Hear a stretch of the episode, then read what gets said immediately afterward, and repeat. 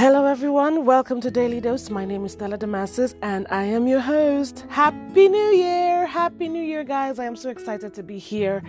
This is amazing. I mean, we made it. We have crossed over into a new year. It is most exciting for me because, whew, yeah, we needed to do that. We need to breathe. We need to go like, whew.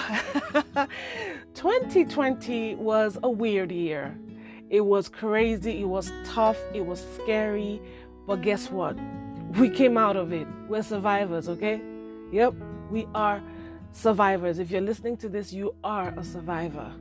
Um, but in all of that, in all of the craziness that happened in 2020, let's just let's just find a different perspective to that and just say we learned a lot of things, didn't we? Yeah, it was crazy, it was scary, but guess what?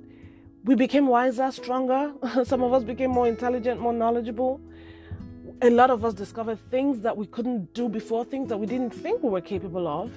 We learned more, we became creative, found ways to teach our children at home, keep them busy, keep our minds busy, keep us from going insane. You know, we spent more time with family, with, with loved ones. We learned to cook new things. Some of us became uh, social media stars. Some of us started creating shows on YouTube, on Instagram, and it was it was it was very weird. Like even people who go to church, they learned to do church services online. We discovered that these things were possible.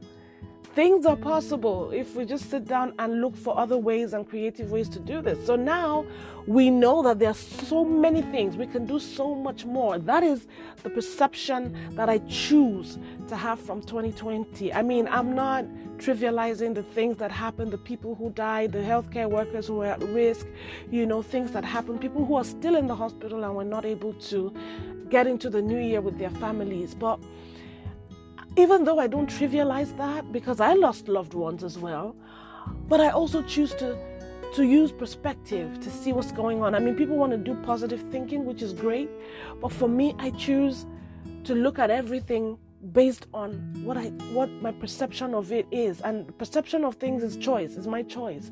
I chose to see another side of 2020. I chose not to curse 2020 because even though it was madness, it was scary, it wasn't good for the world, the world lost people, but I just chose to see it as something that happened that was negative, but some other things came out of it that would prepare us for 2021. So that moving into 2021, I'm here thinking to myself, how do I perceive 2021? I'm not scared of 2021.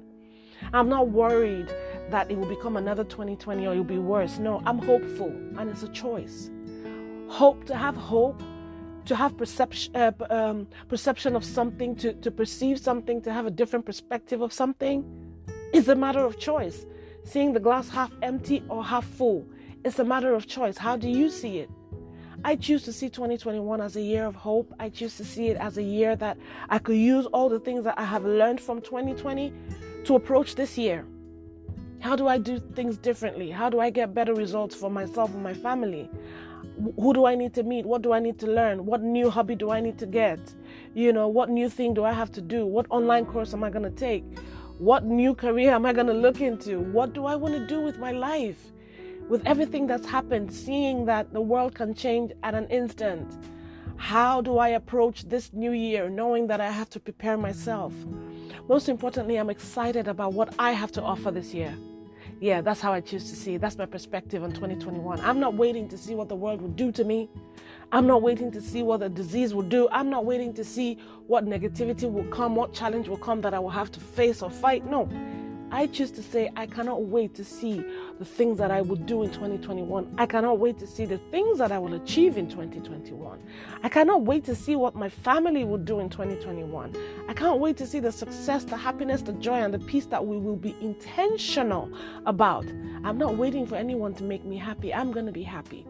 I'm not waiting for any job or money to make me happy. I'm going to be happy. It's a matter of choice.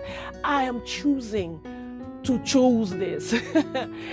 Someone might listen to this and say, easier said than done. No, it's a choice. If you choose it, you will do it. If you choose it, you will feel it. If you choose it, you will follow it. Yeah, it's a choice to make. Make the choice first. Then you can do it. If you don't make that choice, then it's a struggle. Then you can say easier said than done. I'm saying it because I have chosen it. You will have to choose it. If you choose it, you say it, you do it. Okay? You choose it, you say it, you do it.